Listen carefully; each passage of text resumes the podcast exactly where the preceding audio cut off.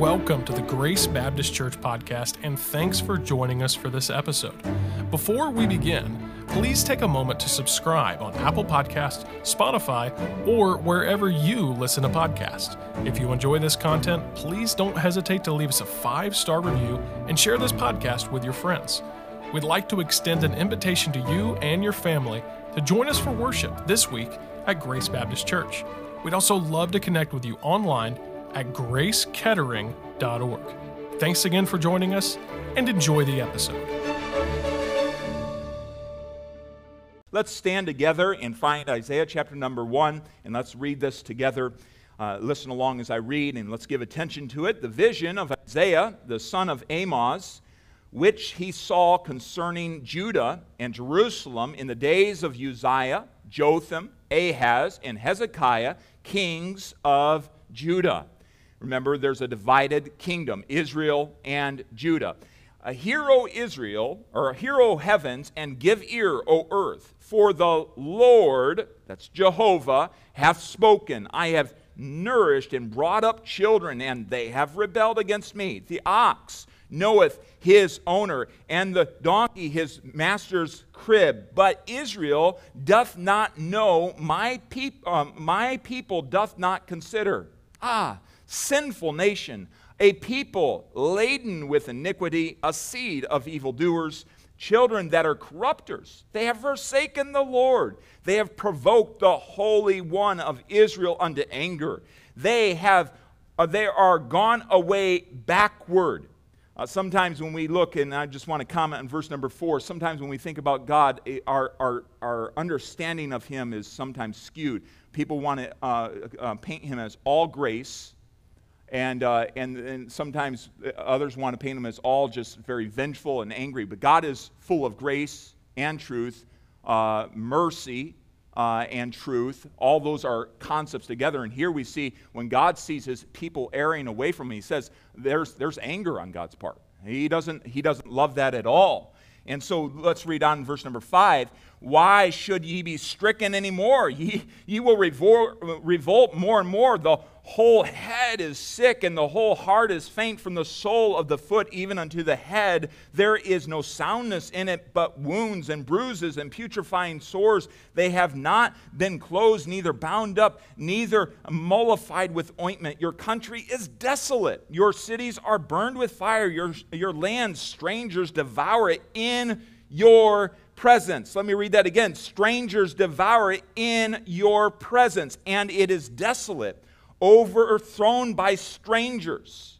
And the daughter of Zion is left as a cottage in a vineyard, as a lodge in a garden of cucumbers. All the vines are growing about it, as a besieged city. Except the Lord of hosts hath left unto us a very small remnant. We should have been as Sodom, and we should have been like unto Gomorrah, those cities that God destroyed. Verse 10 Hear the word of the Lord, ye rulers of Sodom.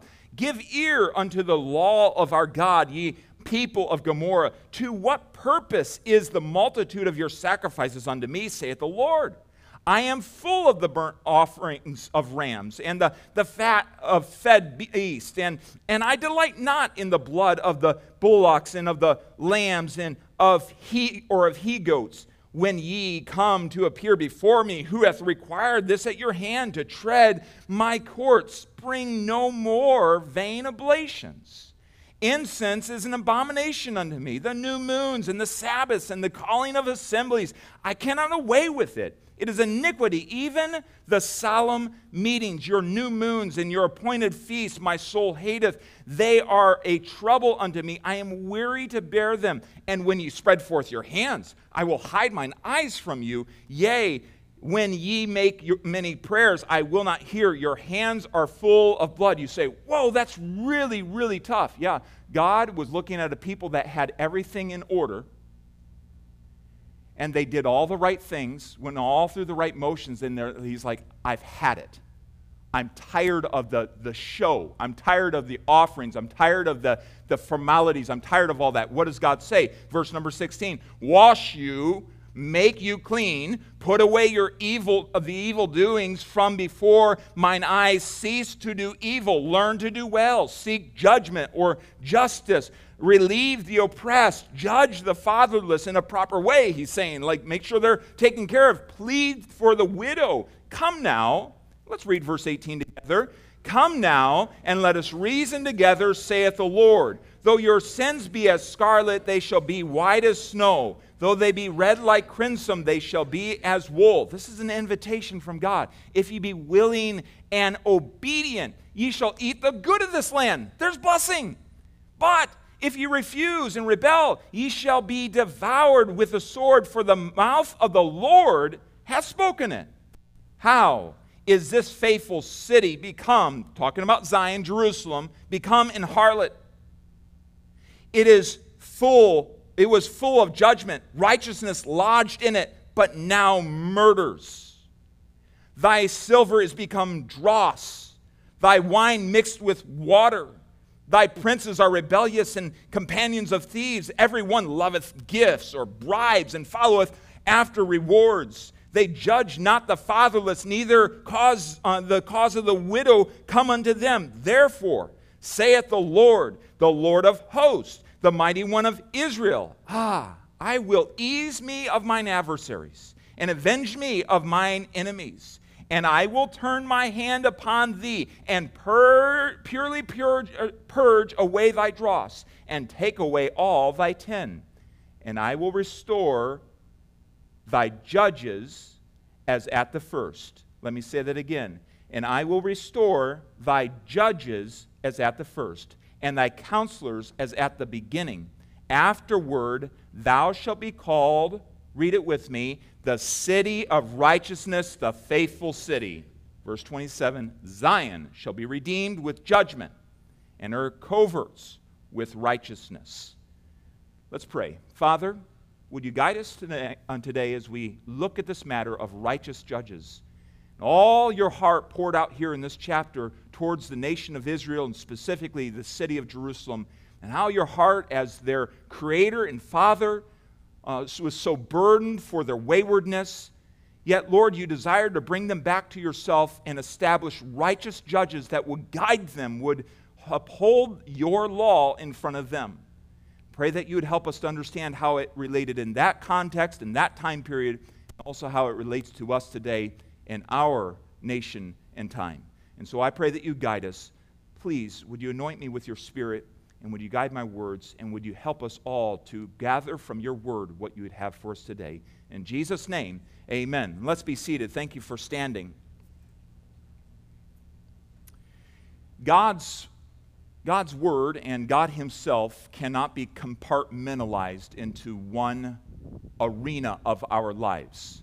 Uh, God has called us and, and He has set us in this time. We're all living here in 2022, and He has set us in, in the time in which all three of the institutions in which, which He created home, government, and also the church all three are, are active, and He is working in all three arenas of, of our lives. And God expects us to be a part of all of those arenas. He does not compartmentalize His word. He does not say it's just for the home, it's just for the church, or it's just for government. It is to be to all the re- arenas. And as you see there, we have verses in Scripture Deuteronomy 6 and verse number 7. It tells you, fathers, to make sure that you're bringing the Scripture, the word, into your homes and you're diligently teaching it to your homes. And Daniel 9 6, we find uh, not just in this place, but we also find uh, here that God's word was spoken to kings and to princes. It was meant to be spoken. Most of the Old Testament prophets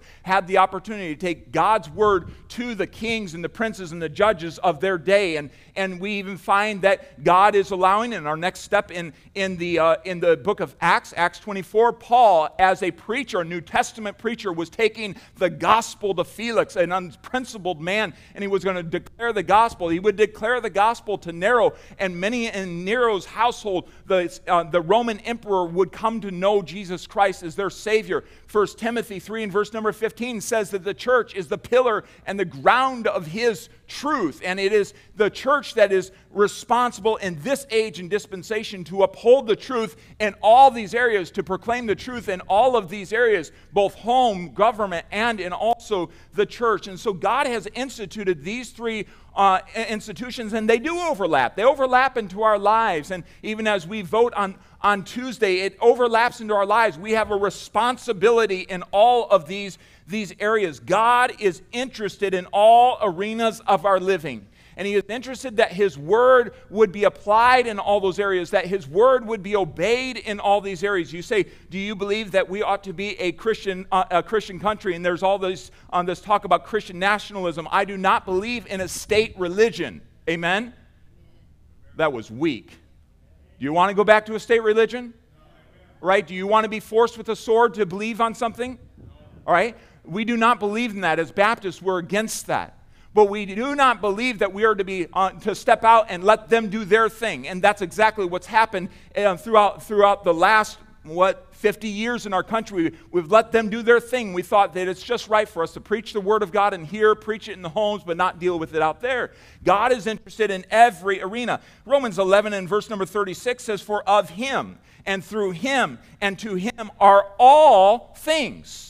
Not some things, but all things, to whom be glory forever and ever. Proverbs 3 6, in all thy ways, in every way, in every arena, in every area of your life, in all thy ways, acknowledge him, and he shall direct thy paths. We see there in Daniel 9 6 that, that God didn't just speak his word to the kings and the princes, but to our fathers and all the people of the land. God is keenly interested that his word would be followed and obeyed, his principles would be obeyed in every arena of life. And so, as we do approach another day in the life of our nation, when we elect rulers over us, it is really important that each of us remember and each of us encourage other believers in this way that we, uh, that the rulers who rule over us are a reflection of us.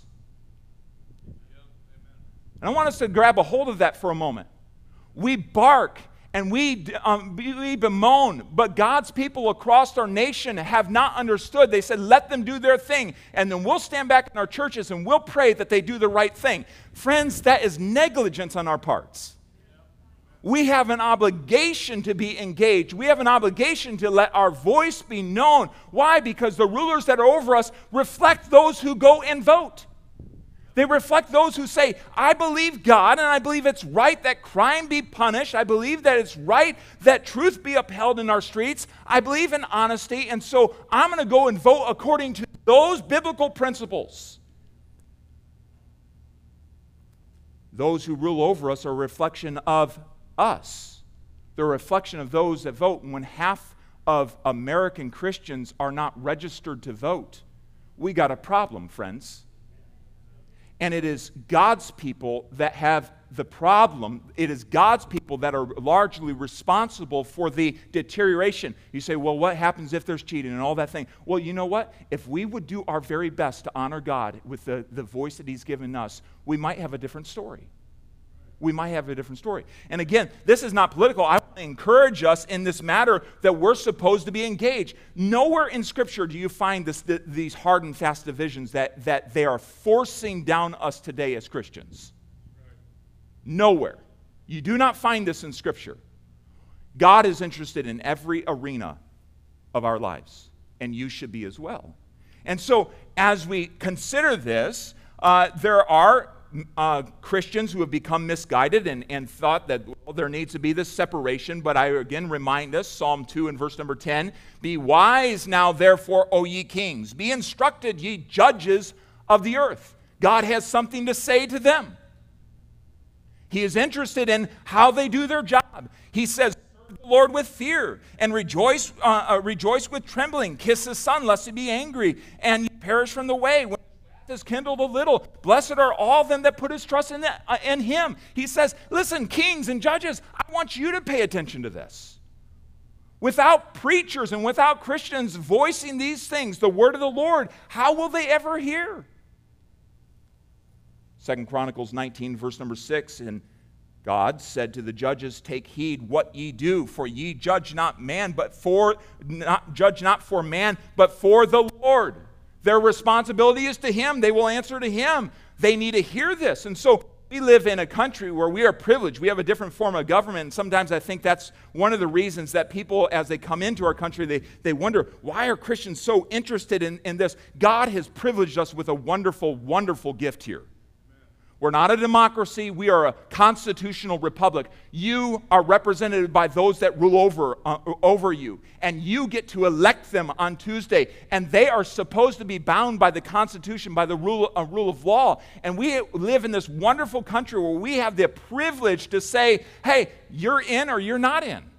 And that's my opinion. That's my, that's my, that's my voice I get to, to voice. And I find in uh, Ezra 7 and verse 25, Ezra, as a scribe, as a, a, a servant of God, he was placed, uh, given the responsibility by God to select judges and magistrates.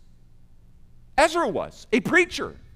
He was given the responsibility. But you know, my mind quickly runs to this fact that each one of you, as a citizen of this country, are given the responsibility by God to choose who reigns over you.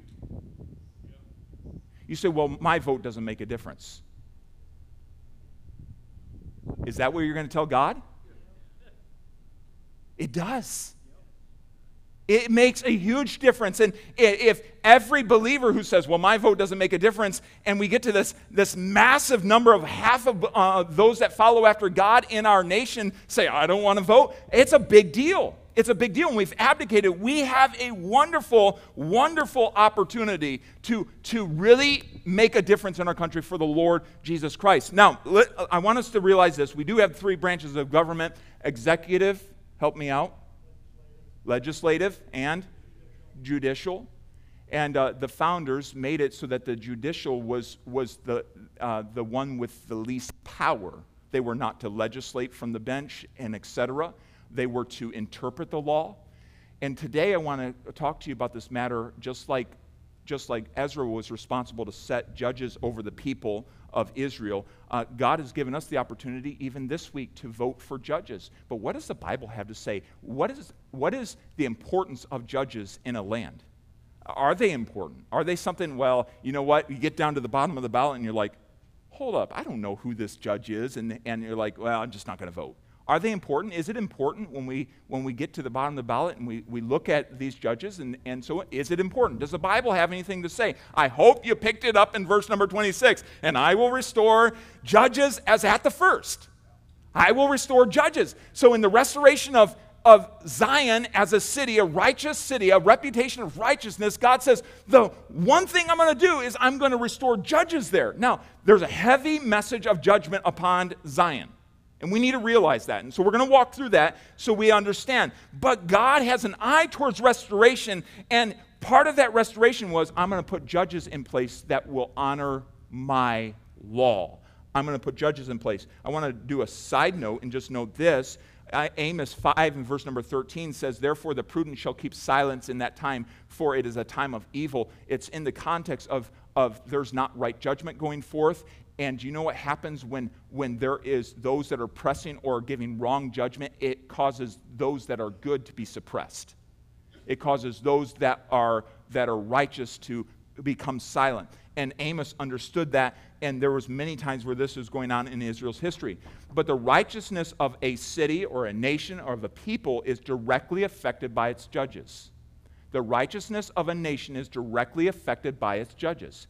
And we see this here in this passage of Scripture that God was giving as, as a, a, a declaration of judgment, but also restoration for his people. The righteousness of the judges in Zion would be directly affected to whether Zion would be a righteous city or called a righteous city. So let's notice in verse number 1 through 20, notice the, the nation of Israel, Zion, in decline and sin. Notice, the, notice that they had rebelled against God. He says that over and over in the first nine verses. In verse number two, he says, and they have rebelled. He says in verse three, they don't know me. Uh, an animal knows its master, but they don't know me. Verse number four, they've forsaken, they've provoked, they've gone backward. They, they have been backsliding away from God. They're in rebellion against him. The idea of rebellion is uh, acting in an organized opposition against God. And that's exactly what Israel had done. They had just crossed their arms. We don't want to hear what you have to say.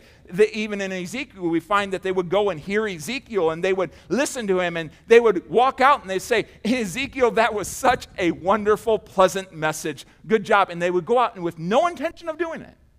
That was the people of Israel. They, they had their arms crossed. They, were, they had that, that mindset. They were against God. They had not responded in verse number five to his chastening. He says, Why, why do we even chasten you? Uh, sometimes a parent might say, why, why did I discipline you? You didn't listen the first time. What's going on? Why won't you listen? That's exactly what God is saying to his people to his people Israel, you have not listened. In verse number eight, he says, You've become a weakened and besieged nation. Uh, listen, he says, You're a cottage in the midst of a vineyard. The idea is a temporary shack. It's like uh, you're like a cardboard shack in the midst of a vineyard. In the midst of all this plenty, all this blessing that I've given you, you're, you're like a temporary shack. You have been ransacked by, by strangers. They've, they've had their way, they've, they've plummeted your land, and he says, You're just like that. In fact, uh, according to history, after Assyrians, uh, Assyria's campaign against Judah in 701 BC, Jerusalem was weakened, but it was still standing. It had, it suffered a major blow. But in Sennacherib, uh, in, the, the, in the Chronicles, Sennacherib claims that he left Hezekiah like a trapped or trapped like a bird in a cage. And I want you to see this. Uh, we know this because of uh, Sennacherib's prism. And so, uh, back in that time, this is what he wrote down about Judah, about this time that, that is, um, Isaiah is referencing saying, listen, that's exactly the case. It's historically uh, underscored by Sennacherib's uh, chronicle that, boy, I've left Hezekiah, King Hezekiah, and the nation of Judah um, trapped like a bird in a cage. I've severely weakened them. Verse number nine, uh, they're just like Sodom and Gomorrah, except, except if God had not preserved a remnant, a remnant of people that followed after him, like an Isaiah, they would have been destroyed like Sodom and Gomorrah. They were on the, they were on the precipice of destruction. And they had allowed so much sin into the land. It was full of murders, as we as we read here, rebellion against God is ultimately manifested by a rejection of His word. Rebellion against God is ultimately manifested by a rejection of His word. And rejection is not always open, outward, and, and very vocal. Sometimes it is an inward stubbornness that appears in our hearts. And rejection against God or rebellion against God is manifested by a rejection of the authority of His Word. As we saw on, uh, on Wednesday night, Daniel 9 6, neither have we hearkened unto thy servants, the prophets, which spake in thy name to our kings, princes, fathers, and to all the people of the land. We didn't listen. We didn't listen. We rejected your word. We said, it'll be another day. And so they rebelled, yet they continue to try to worship, we find. And that's where God really, really struggled with them. They continued to try to worship And what would, what would God do with this? I, I think sometimes the Mother's Day, and you'll hear sometimes a, a mother say, I wish, I wish you'd just give me the gift of obedience. So someone tries really hard to, to, to make a nice, a nice Mother's Day gift and they give it to them, but they're stiff arming mom the rest of the time. It's on that one day they give a gift and they're like, this this will take care of it all. This will show my love. No, I want your obedience.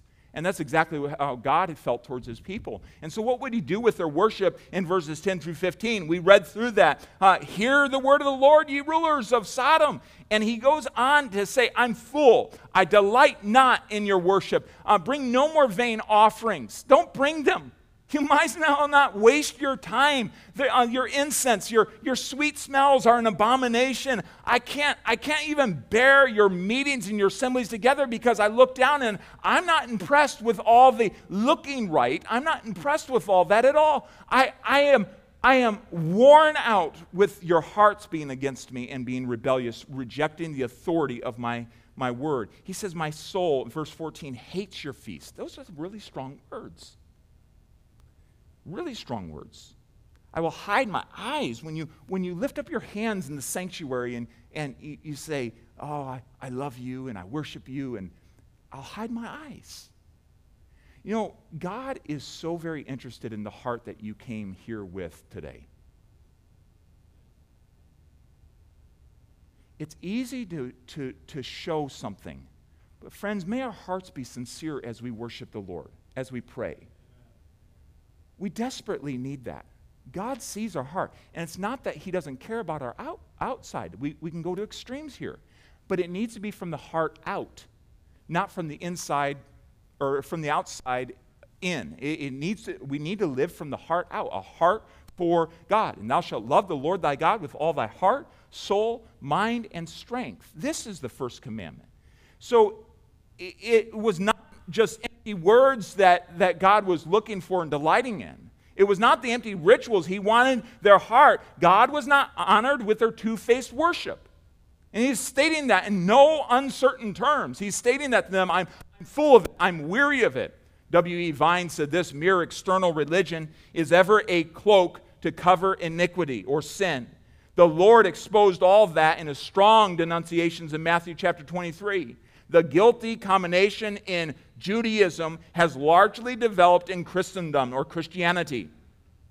The conscience of a believer may become sear, so seared that a person can practice religion while yet living in sin. We all need to be on guard against that.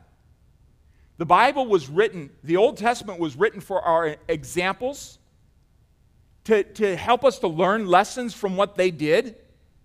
Friends, Israel as a whole is a picture of the New Testament believer. You as an individual can just be like, an, uh, like Israel as a whole nation that, that, that came and worshiped and put on a lot of pomp and circumstance, but yet their heart wasn't in it. Oh God, would you help our consciences to be on tender and sensitive to insincerity, to hypocrisy. John 4 24.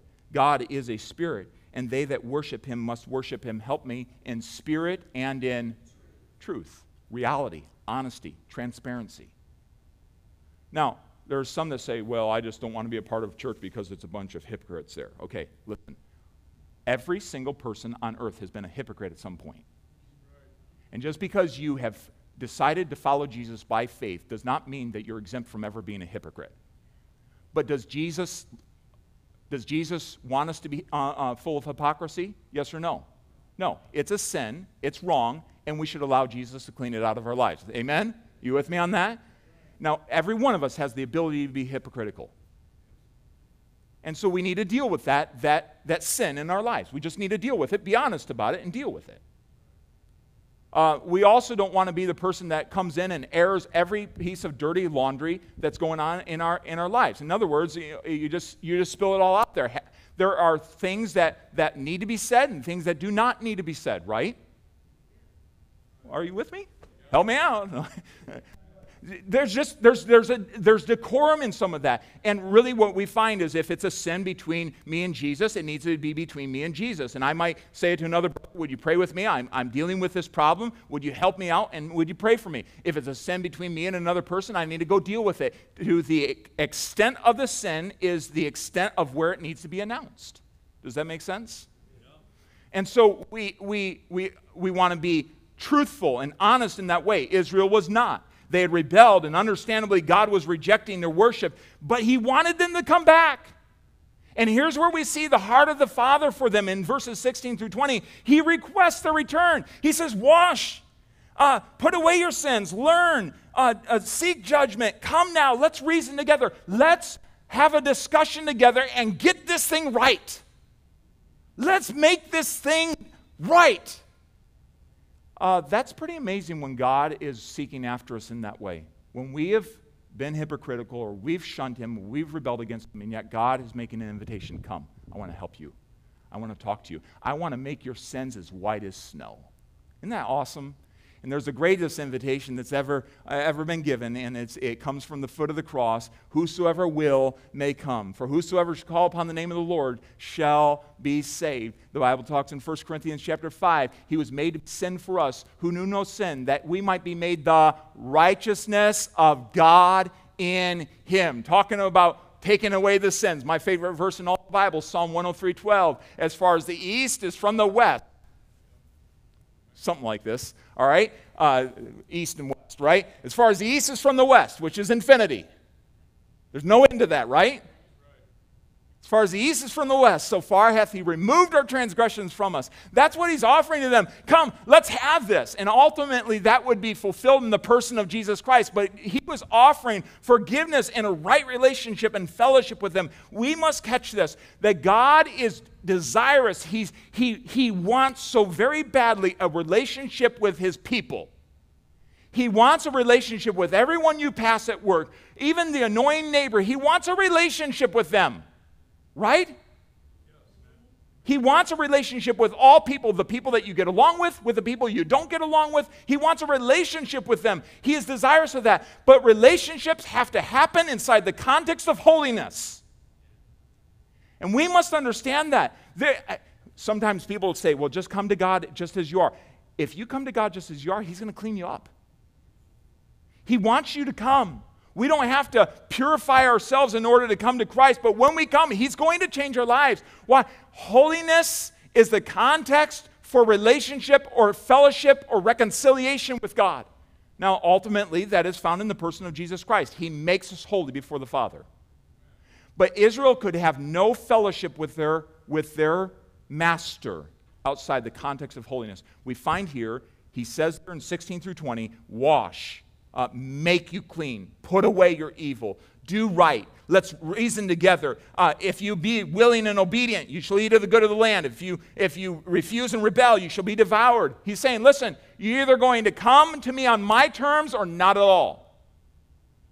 Holiness is the context for fellowship with God. It behooves us to stop and ask ourselves, where am I in my relationship with God?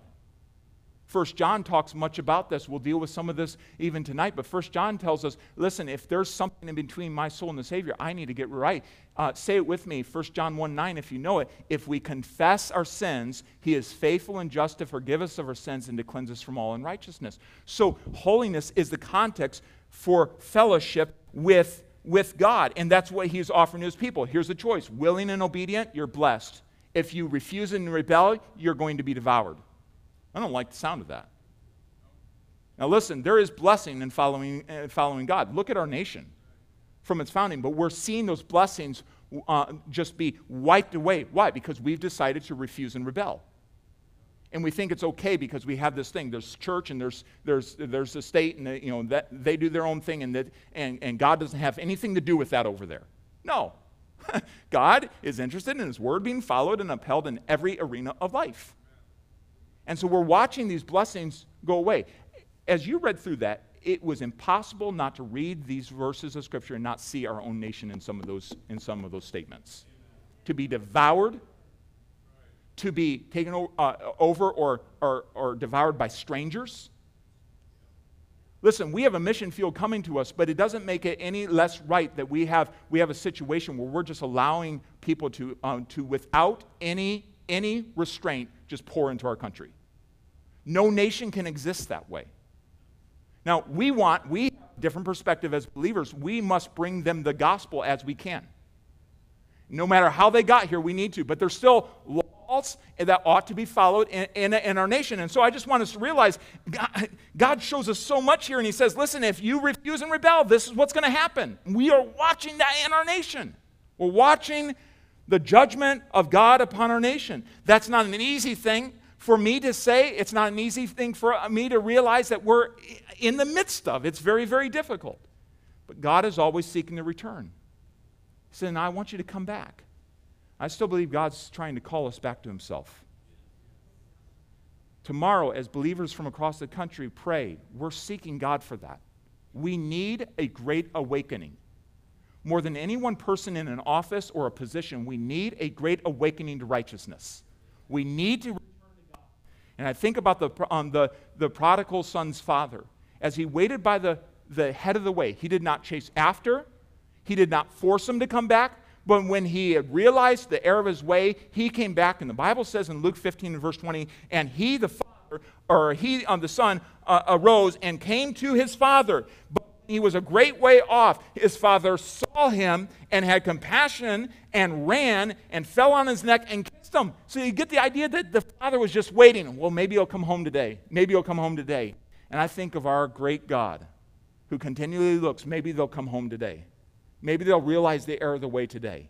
That's our God, merciful, constantly waiting uh, for us to come back to Him. His patience is amazing. So, Israel was a nation in decline, a nation in sin. They were under judgment, and this is a very big deal um, because their sin had brought this upon them. And I want us just to note the seriousness of sin for a second. Verses 21 through 20, uh, 24, God asks this question Is the faithful city become a harlot? Does that shock you at all? God likens their behavior towards Him to, a, to adultery, to harlotry.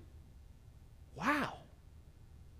Uh, that's really, really stiff. He says in verse 21 it was full of judgment, it was full of justice at one time. Righteousness did lodge in it at one time, but now murders, but now murders, I think, even in our own nation. How that hits me even as I read that. But now murders. So much murder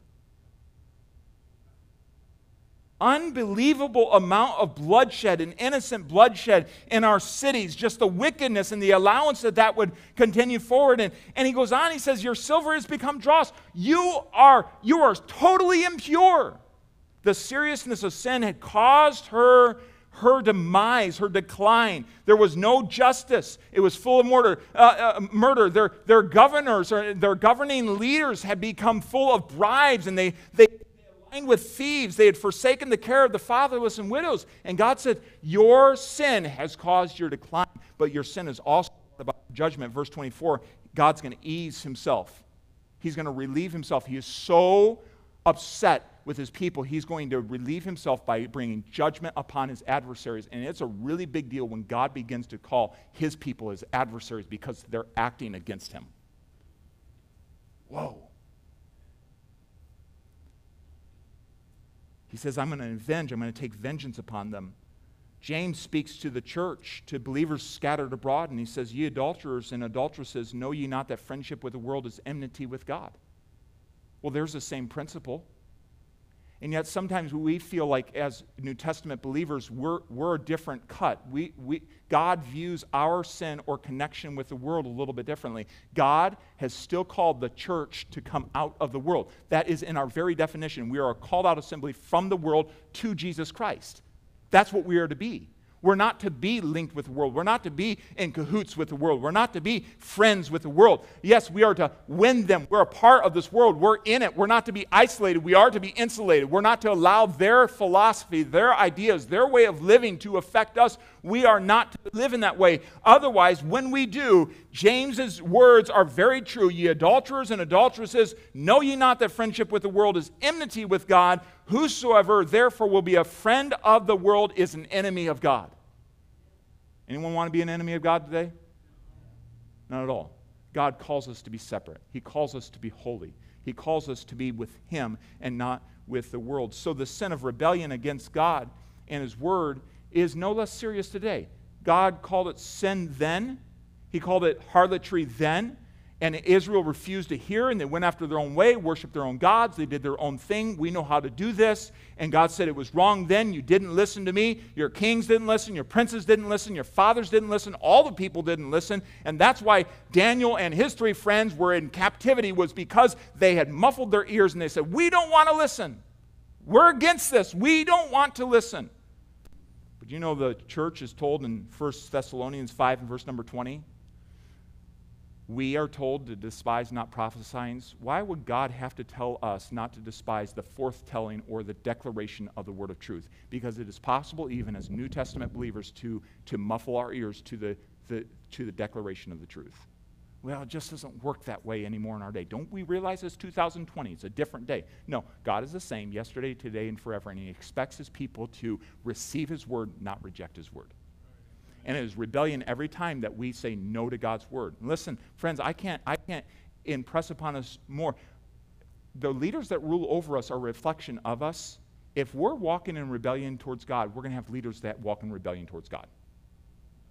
If the church in America walks in rebellion towards God, it's going to have leaders who rebel against God.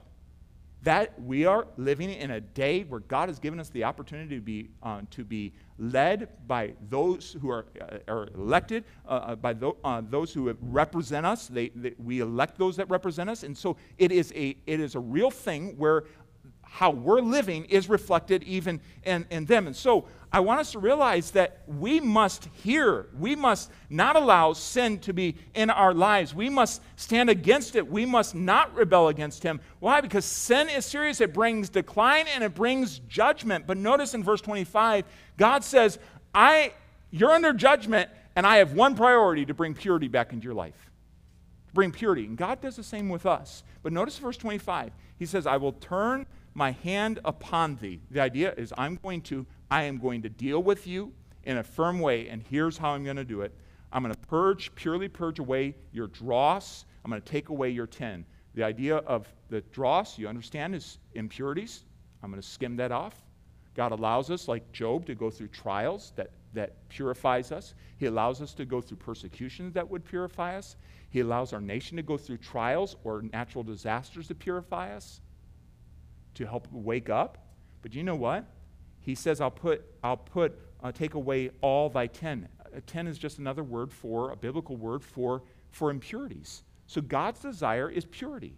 His desire in Israel was purity. Judgment and chastening from God is not to harm us, but is to help us. Have we not witnessed in our day the mindset that all discipline is intended to harm? We not seen that in our schools? You cannot tell them no. You can't do anything negative. Have we not seen this? Friends, this is against the principles of Scripture. Judgment, chastening, is not to harm us, it is to help us. We read in Hebrews 12 and verse number 6 For whom the Lord loveth, he chasteneth, and scourgeth every son whom he receiveth. And it goes on to talk about God chastens those that he loves. Yet we have turned that around in our nation. We've forgotten that principle. And has it really helped us out? Not at all. Not at all. God will bring chastening upon the children of Israel to help them return to Him. And I find it amazing that in his very message about judgment and their, their sin, that he also includes a statement about here's what I'm hoping for your restoration. Isn't that good? So, I mean, sometimes we can, we can even in, in our own dealings within our families, dads, we need, to, we need to not be uh, so negative that we don't, we don't hope for the, the, the outcome, the right outcome. We say, well, hey, you did wrong. Uh, I'm going to deal with it. But listen, there's restoration, there's reconciliation on the other side. There's, there's hope. And I find God to be an incredible God of hope, and you just note that. People can certainly read Scripture with a skewed view, but God talks about the restoration. He desired to restore them, verses 26 through 31, following the judgment. The first thing that God would do is He would, he would give them judges that would help decide between right and wrong. Now, in Habakkuk, one of my favorite Old Testament prophets, Habakkuk opens up with a prayer towards God where he just bemoans the fact that judgment had not taken place. And, and, God, where are you in all of this? Why aren't you bringing judgment upon your people? But while judgment is stayed, what, um, what Habakkuk saw, he said in verse number four, Therefore the law is slacked and judgment doth never go forth, for the wicked doth compass or surround about the righteous. Does that sound interesting right there? The, the wicked doth surround the righteous, therefore wrong judgment proceedeth. And he's saying, listen, all I see is wrong judgment everywhere.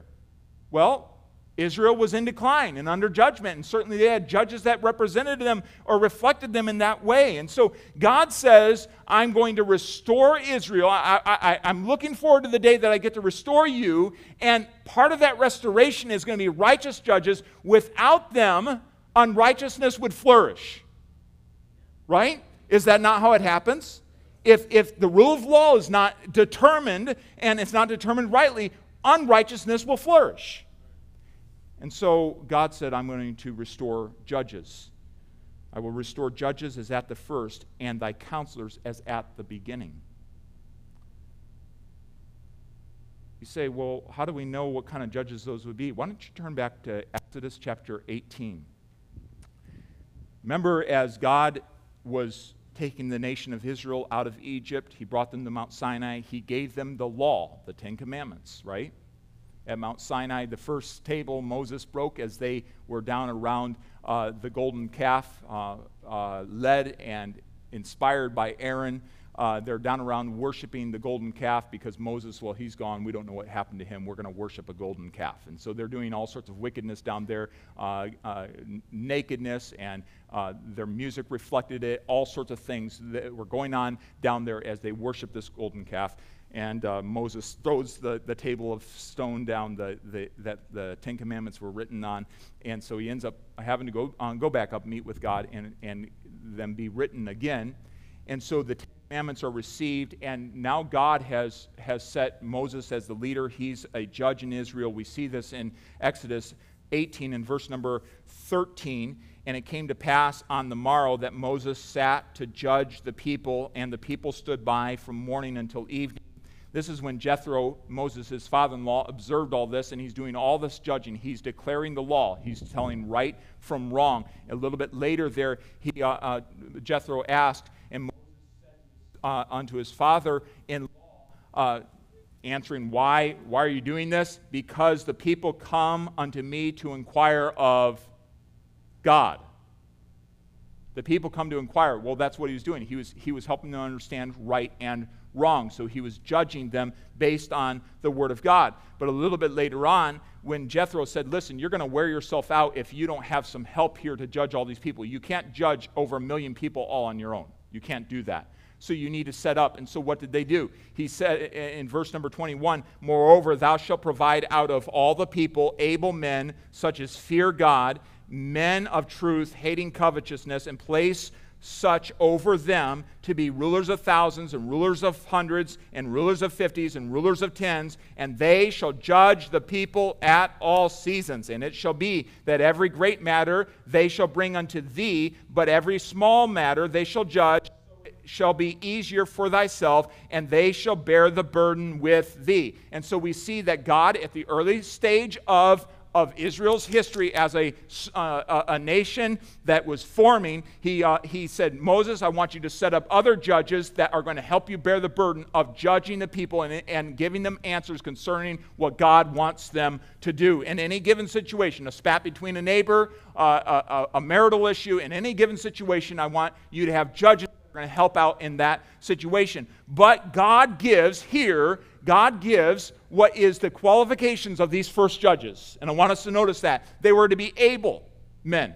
They were to be able men. In other words, they were to be fit and qualified. They were to have the ability to do their job. They were to be, they were to be aware. They were to have uh, the education needed. They were to be able to do what was required of them. They were fit in their ability, they were qualified. Sometimes we look at people that rule in office and we say, I don't think they're very qualified. They don't, they don't give me a whole lot of confidence that they know what they're doing, right? Well, these were to be able men, they were to be qualified. God wants qualified judges sitting and uh, giving, uh, giving rule. And so they were also to fear God. Isn't that a good thing? They're to reverence God. They weren't to reverence man, they were to reverence God. And Bible says the fear of the Lord is clean. Psalm 19 and verse number 9. Enduring forever. The judgments of the Lord are true and righteous altogether. So if a person fears God, their, their judgment, their determination is going to be righteous and it's going to be according to truth. And so fearing God was a qualification for these judges that would rule over Israel at the first. They were also to be men of truth, they were to be honest men, they were to be genuine. They were not to, uh, they were to be committed to the truth. So they were not to, uh, to love lies. They were not to love deception. They were not to love backroom deals. They were to be men of truth. And then, fourth, the qualifications they were to hate covetousness, they were to hate uh, illegal gain, or the, literally the word uh, uh, covetous here means to, uh, the idea of loot or bribery. Um, so they were to hate that. They weren't to be seeking illegal gain under the table. Seems like these are pretty good qualifications that we could apply in this day. And it would help us out a whole lot. It'd probably clean a whole lot out.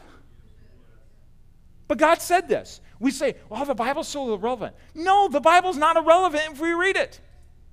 Right here, God gives qualifications. Do these still bind today? Does God still care about these things today? Yes. Should this affect the way you go to the ballot box? Yes. Take the principles of the word and, and apply them. You say, well, no one's perfect. No, we're human.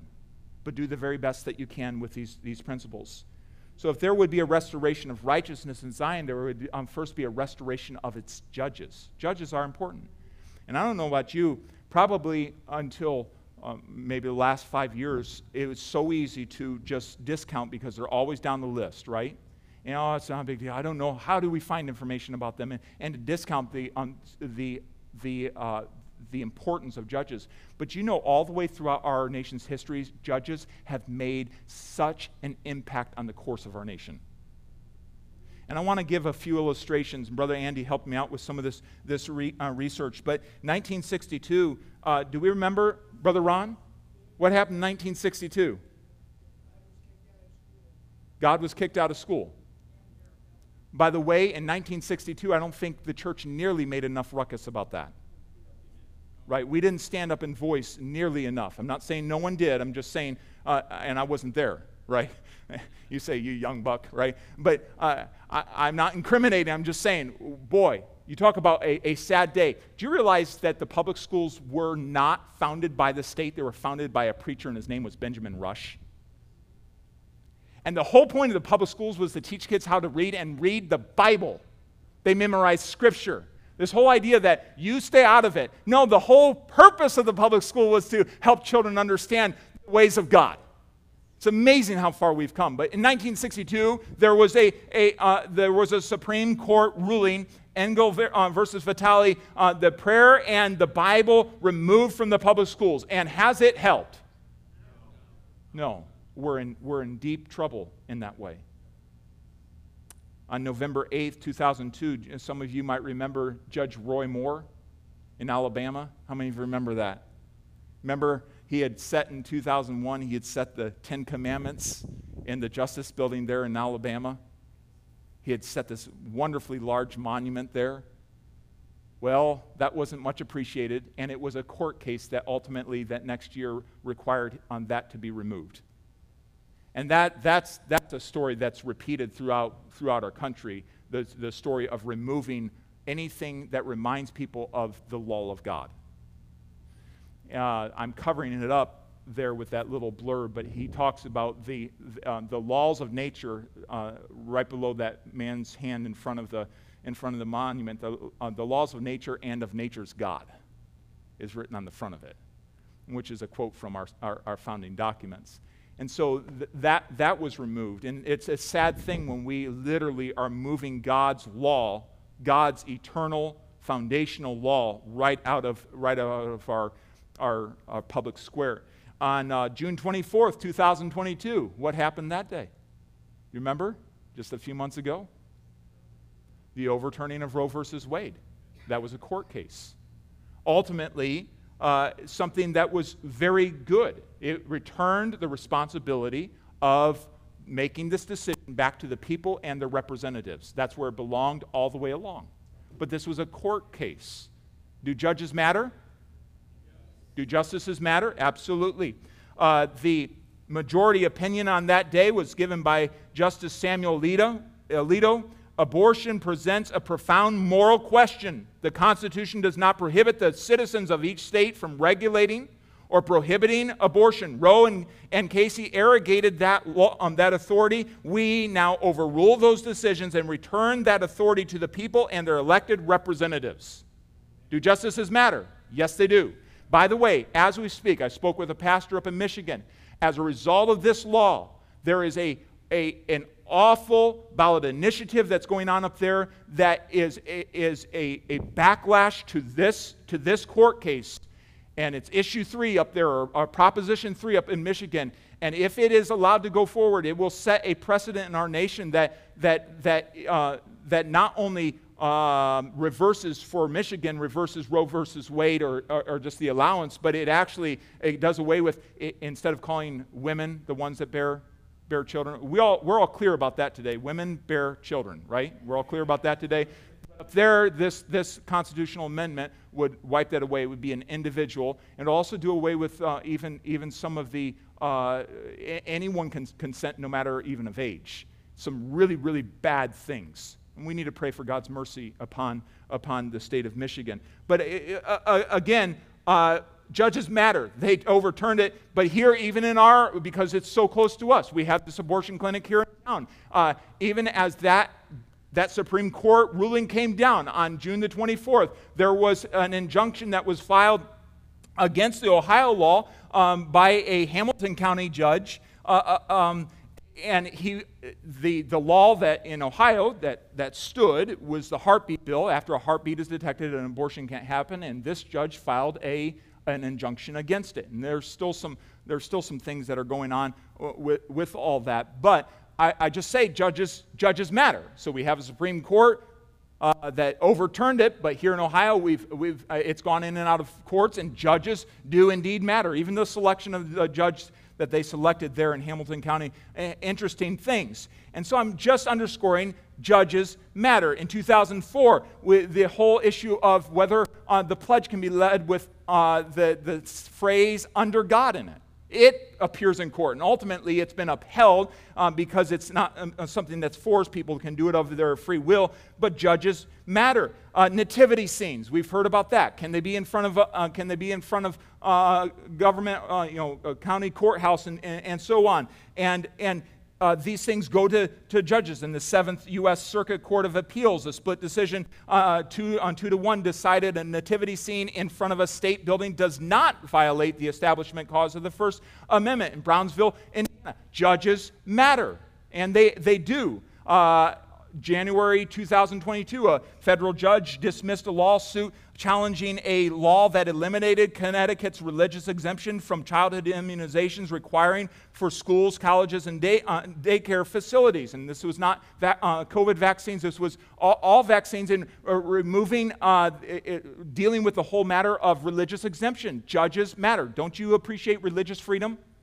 Don't you uh, appreciate being able to live according to your own conscience? I even spoke to that last week. You were able to live according to your own conscience in that, that exact arena through the, the, through the time of COVID. That's what God's given us the ability to have free will.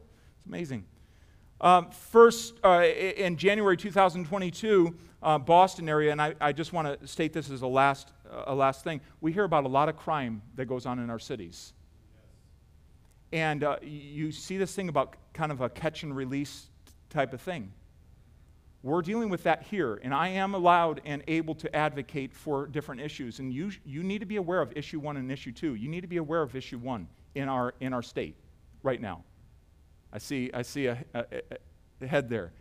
Judges should have the ability to set, set bail to keep criminals off the street. And in Boston, I, I bring up this, uh, this particular illustration. There was a 29 year old there that was let, uh, let free, but he had a 13 page rap sheet.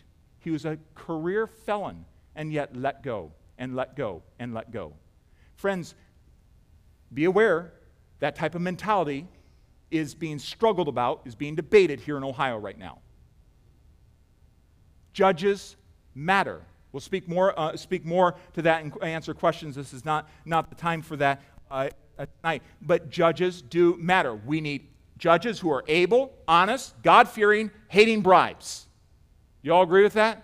I'm glad you do because it's Bible. We need, we need judges in that way. So there would be a restoration of righteousness God set judges in, in, in place that would uphold these things. And he says that in verse 26.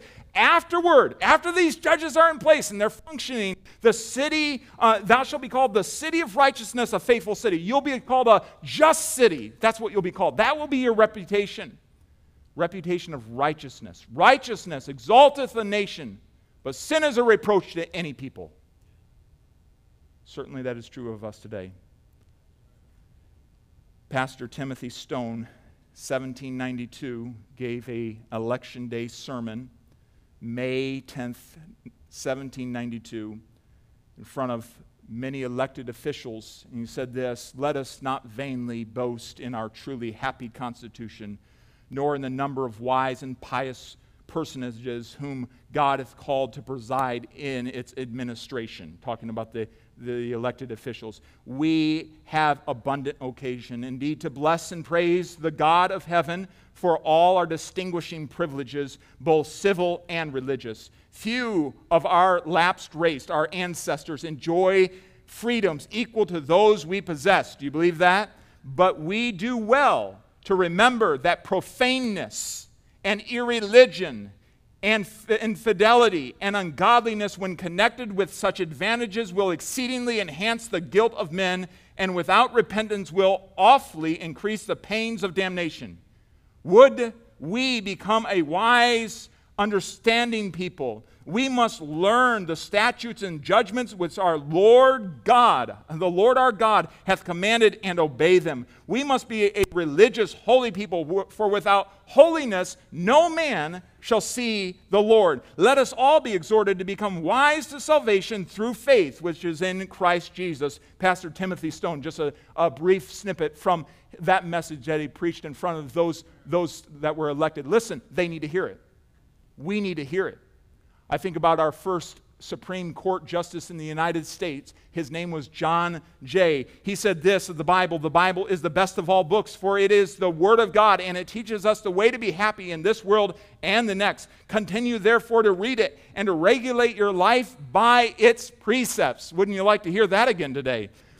He uh, went on to say, No human society has ever been able to maintain both order and freedom both order and freedom seems like a, a novelty these days. Both order and freedom, both cohesiveness and liberty apart from the moral precepts of the Christian religion applied and accepted by all its classes. Should our republic, should our republic, should our republic e'er forget this fundamental principle of governance, men are certain to shed their responsibilities for licentiousness and just open wickedness, and this great experiment shall then surely be doomed. Interesting. Judges matter. Judges matter. And we've walked away from just the basic principles given in Exodus chapter 18 about what should be the qualification of judges. Friends, God's invitation to Israel was to come back to Him. I want to restore you. I want to give you judges that will uphold my truth and uphold my law. If you obey, there will be blessing. If you rebel, there will be devouring. Come to me. Come to me. And he's still saying that to us today. He might be saying that to you personally today. Come back to me. Maybe you've been rebelling against the Lord. Listen, it's going to be hard for you to be able to clearly see who you should even choose when you're in rebellion to the Lord. I encourage you, come to the Lord. But if you're, if you're not, you say, man, I'm walking with the Lord, I'm walking in His presence. Listen, understand that God has given you the incredible responsibility to elect those who will represent you and elect them according to His, his principles. I want to close with this verse Micah 6 8 and verse number, uh, Micah 6 and verse number 8. He hath showed thee, O man. He hath showed thee, O man, what is good, and what doth the Lord require of thee, but to do justly to love mercy, and to walk humbly with thy God, to do justly, to do righteousness. Are you a person, are you a citizen right now who's loving righteousness, loving justice, and promoting it both in your own behavior, but also in your, the different arenas of life, in all of the arenas of life? Are you a person that's promoting it? Listen, we want judges that will rule over us according to these principles but are you personally promoting it? The world needs to see you. Your workplace needs to see you. Your home, your church needs to see you living out just, uh, justness, righteousness, loving mercy, walking humbly with our God. And so let's just take it down to home. Lord, I want, I want to be a person that walks justly. I want to be a person that loves righteousness. I want to be a person that walks in holiness. I want to elect those that do that, but I want to personally walk that way. And as we close here today, I'm going to ask you to bow your heads and take a moment for prayer today. And I want to ask you a few questions. And I hope that they will, they will prompt a response between you and God. This morning, can you say, between you and God, can you ask yourself this question Do I obey God's word or do I rebel against it? Do I obey God's word or do I rebel against it? It's one thing to look out and say, Boy, I wish we had justices and judges that would obey God's word. It's quite another thing to, to talk between you and God and say, Do I obey it or do I rebel against it? Ask yourself this Do I love justice and righteousness and promote it in every area of my life? Or have I become quiet? I've just regulated Bible and God's Word to my home, to my church, but I don't want to talk about it out in the public arena. Do I love justice? Do I love coming to the aid of those that are being treated unjustly? Do I love to stand against unrighteousness? Do I love what God loves?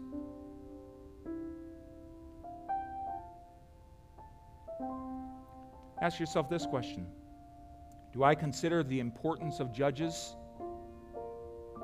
and casting an informed vote for judges who are qualified, God fearing, honest, and hating bribery? Do I take it that seriously? Because God took it seriously enough to put it in His Word. Do I take it that seriously? Say, Pastor, I haven't. But over the next couple days, I'm going to do my very best to take that seriously. Father, thank you for your truth and how clear it is for our day, how relevant your, uh, your word is.